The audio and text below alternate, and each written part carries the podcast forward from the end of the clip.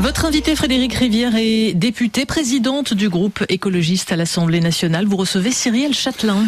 Bonjour Cyrielle Châtelain. Bonjour. Le président de la République a présenté hier le calendrier de la planification écologique. Un certain nombre de mesures, pas mal d'entre elles d'ailleurs étaient en fait euh, déjà connues parmi celles qu'il a annoncées. On y reviendra dans un instant, mais peut-être d'abord en un mot. Emmanuel Macron défend ce qu'il appelle une politique de sobriété mesurée. Comment comprenez-vous cette formule?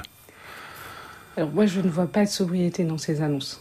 Euh, Aujourd'hui, on voit un président qui pose un constat, en tout cas qui reprend le constat des écologistes, c'est-à-dire on a 7 ans pour faire ce qu'on a fait en 33 ans, et finalement, vous n'avez dit, il ne reprend que des annonces connues, c'est-à-dire qu'il n'y a pas eu euh, de déclic, j'ai l'impression, par rapport à la planification posée, par rapport à l'ampleur de la tâche, et surtout, il n'y a aucune annonce de sobriété. Moi, je n'ai entendu euh, que, que du plus, plus de voitures électriques, plus euh, de...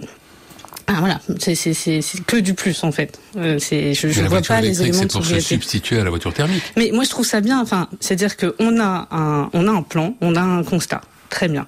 On a des mesures, euh, effectivement, sur la question du charbon, sur la question du voiture électrique. Mmh. C'est positif. Mais c'est des mesures disparates qui sont insuffisantes et surtout qui sont incohérentes avec l'action du gouvernement. C'est pour ça que je vous dis que moi je vois pas de sobriété. C'est-à-dire qu'aujourd'hui, si on avait voulu de la sobriété, on aurait pu avoir un président de la République qui euh, expliquait qu'on arrêtait les projets autoroutiers. Il ne l'a pas fait. Il aurait pu dire qu'on arrêtait euh, les projets euh, d'énergie fossile en France. Il ne l'a pas fait. Euh, donc en vrai, aujourd'hui, il n'y a pas de sobriété et il n'y a pas de mesure dans ces annonces. Alors il s'est félicité pour euh, parler de, du rythme de la, de la réduction d'émissions des gaz à effet de serre. Il s'est félicité, a-t-il dit, que nous ayons au cours des cinq dernières années réduit nos émissions de CO2 deux fois plus vite qu'auparavant. Là où on les réduisait d'environ 1% par an, a-t-il dit, on les a réduites de 2% par an entre 2017 et 2022. Pour, pour vous, cet enthousiasme n'a pas lieu d'être? Non, c'est un manque de lucidité. C'est très bien qu'on ait augmenté, mais la vérité, c'est que si on a tenu ces objectifs, et c'est euh, finalement le Conseil d'État hein, qui le rappelle dans sa décision euh, de mai 2023, euh, si on a tenu euh, ces objectifs, par exemple, il y a eu bah, le Covid, mmh. mais même en 2022, c'était pas à cause de mesures structurelles qui vont durer dans le temps, mais c'était conjoncturel, lié à un hiver doux et lié à une hausse des prix de l'énergie qui ont durement frappé les Français. De la consommation Aussi. Voilà, mais donc en fait, on voit bien que si euh, on ne planifie pas, mais je veux dire réellement, dans les faits, dans les actes, pas que dans les annonces, c'est au final euh, les Français qui paient la facture dans tous les sens ouais. du terme, financière et en termes d'impact, de vagues de chaleur et de manque d'eau. Donc aujourd'hui, je pense que justement ce manque de lucidité sur ce qui a été fait euh, présage rien de bon sur euh, la conscience de ce qui reste à faire. Alors il l'a évoqué justement, et dit si on prend euh, l'effort total depuis euh, 1990, on a fait la moitié du chemin, c'est l'autre moitié qu'il nous reste à faire pour atteindre la réduction de 55% des émissions de CO2 en 2030. C'est donc, a-t-il dit, un chemin qui est atteignable, mais il suppose d'aller euh, deux fois et demi plus vite dans les cinq années à venir. Pour vous, ça, ça n'est pas faisable? Bien sûr que si, c'est atteignable, mais ce n'est pas, mais pas avec ce qu'il a annoncé. Pas avec ce qu'il a annoncé. Il a annoncé des choses. Enfin, nous, on demande que ouais, ça depuis ouais. des années. Très bien. Mais c'est profondément insuffisant. C'est-à-dire qu'on n'a rien. Euh, on a déjà des annonces qui ont été faites sur la question du charbon. Euh, on devait arrêter en 2022, ouais, maintenant on va arrêter 2027. en 2027. Et surtout en 2022, on a eu des réouvertures de centrales charbon. Mmh. Donc déjà, on voit l'incohérence. Donc on a euh, des mesures qui sont pour faire repoussées. face au problème des centrales nucléaires qui étaient oui, mais en, en, en vrai, ça veut dire incohérence. C'est-à-dire qu'on a une incohérence parce qu'on a un gouvernement qui aujourd'hui ne sait pas planifier la transition euh, énergétique, qui s'en remet à 100%, effectivement, vous l'avez dit, sur le nucléaire, sans voir les failles qu'il peut y avoir, et donc qui est contraint après à ouvrir du charbon. Leur politique n'est pas bonne. Donc un, des annonces déjà faites, voire des annonces reculées. Mmh. Et deux, tout ce dont on ne parle pas. On ne parle pas des projets d'énergie fossile, on ne parle pas du gaz, du gaz de schiste, du pétrole, on ne parle pas euh, de tout ce qui va être les fermes industrielles. Donc en vrai, il y a tout un pan de, ce dont on, de ce dont on a besoin, de ce qu'on doit faire, qui n'est pas abordé. Alors, on, on va évoquer quelques-unes des, des, mesures qu'il a annoncées, euh, notamment l'organisation euh, de COP régionales euh, qui auront lieu dès le mois prochain. Est-ce que décentraliser la transition écologique, euh, pour vous, c'est une piste intéressante?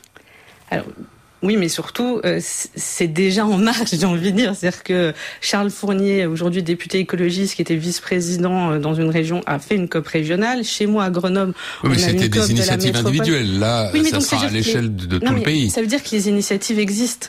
Euh, en fait, Là, ce que Macron ne comprend pas, c'est que le pays ne l'a pas attendu pour être écologiste, que les choses bougent et que les sous bougent, notamment sur les territoires.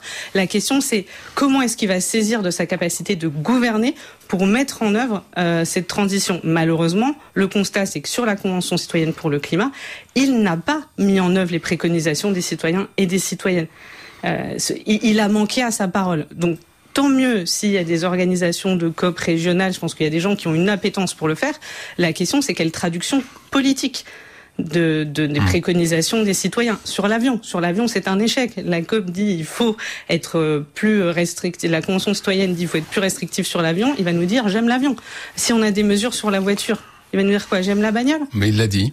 C'est ça. Non, mais je sais, il l'a dit. Mais, donc c'est pour montrer un peu la pauvreté des choses. La question c'est pas d'aimer ou pas la voiture, c'est quel est le meilleur moyen de transport qui permet de la mobilité euh, aux personnes, quels que soit où ils habitent, euh, le milieu rural ou le milieu urbain, qui a le moins d'impact possible. Ça veut dire des fois c'est du train, des fois c'est du transport collectif, des fois c'est de la voiture électrique, des fois c'est de la voiture partagée.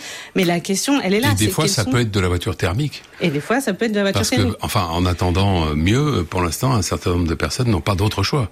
Mais c'est intéressant, on a commencé sur la sobriété. Je trouve que l'exemple de la voiture, c'est un très bon exemple. Il ne dit pas, demain, il faudra moins de voitures parce qu'on aura développé des réseaux de transport euh, euh, denses et qui permettent à tout le monde de se déplacer. Il dit, j'aime la bagnole et je veux continuer. Il y aura autant de bagnoles et ça sera des bagnoles électriques. Ça exclut enfin, ça, c'était pas hier, c'était dimanche. C'était pas dans le même. Non, mais c'était pas dans le même flux, on va dire. Mais, ça veut dire qu'il y a un Macron du dimanche et un Macron du lundi. Mais, vous savez, c'est exactement ça. non, c'est exactement ce qu'on reproche à Emmanuel Macron. Dire qu'en fait, il fait des annonces euh, sur les questions environnementales le mm. lundi et tout le reste du temps, il fait l'inverse. Il dit rien sur la projet de, de, de 69. Il a des, des, moyens qui sont extrêmement limités pour mettre en place les questions environnementales. Sur la biodiversité, on a passé notre temps, à la, enfin la majorité a passé son temps euh, à détricoter le code de l'environnement pour protéger la biodiversité. Il y a une incohérence dans sa politique. Il nous reste à peine deux minutes. Je voudrais évoquer deux sujets rapidement. Euh, le projet de loi, a-t-il dit, pour l'industrie verte qui sera présenté en octobre, devrait permettre de reprendre le contrôle du prix de notre électricité. Comment c'est possible euh, Est-ce que ça suppose de sortir du marché européen de alors, un, euh, ce texte, on l'a déjà voté. Pour le moment, il n'y a rien dedans. Et je vous le dis, il n'y a absolument rien. Il n'y a pas d'objectif sur l'eau, il n'y a pas d'objectif sur les émissions, et il n'y a rien sur l'électricité. Donc écoutez, on verra. La dernière fois que euh, la NUPES a amené la question des prix de l'électricité euh, en séance lors d'une loi de Philippe Brun, c'est la majorité qui a, quitté l'hémicycle. Donc nous, on attend de voir ce qu'ils vont proposer, mais pour le moment, on est assez sceptique euh, sur la concrétisation. Mais tant mieux, c'est une demande que l'on pose depuis un an. Mais pour le moment, ce texte est vide. Le glyphosate, la Commission européenne propose de renouveler pour 10 ans le l'autorisation euh, de cet herbicide très controversé. Euh, le ministre de l'Agriculture a immédiatement déclaré que la France n'était pas satisfaite de cette proposition. Euh, un vote va devoir trancher la question le 13 octobre prochain. Lorsqu'on entend le ministre de l'Agriculture, est-ce qu'on peut penser que la France va voter contre cette prolongation? C'est ce que j'ai lu. Euh, la question, c'est est-ce qu'ils disent qu'ils vont voter contre pour négocier quelques conditions et in fine amener à ce que le glyphosate soit réautorisé, ou est-ce qu'ils voteront contre tout court? Et pour le moment, ce que fait la France est plutôt de permettre quand même l'utilisation du glyphosate. Si on réautorise le glyphosate, quelles que soient les conditions, c'est une catastrophe euh, sanitaire. Merci Cyrielle Châtelain. Merci, bonne journée. La présidente du groupe écologiste à l'Assemblée nationale, Cyrielle Châtelain, invitée de Frédéric Rivière. Vous retrouvez cet entretien sur rfi.fr.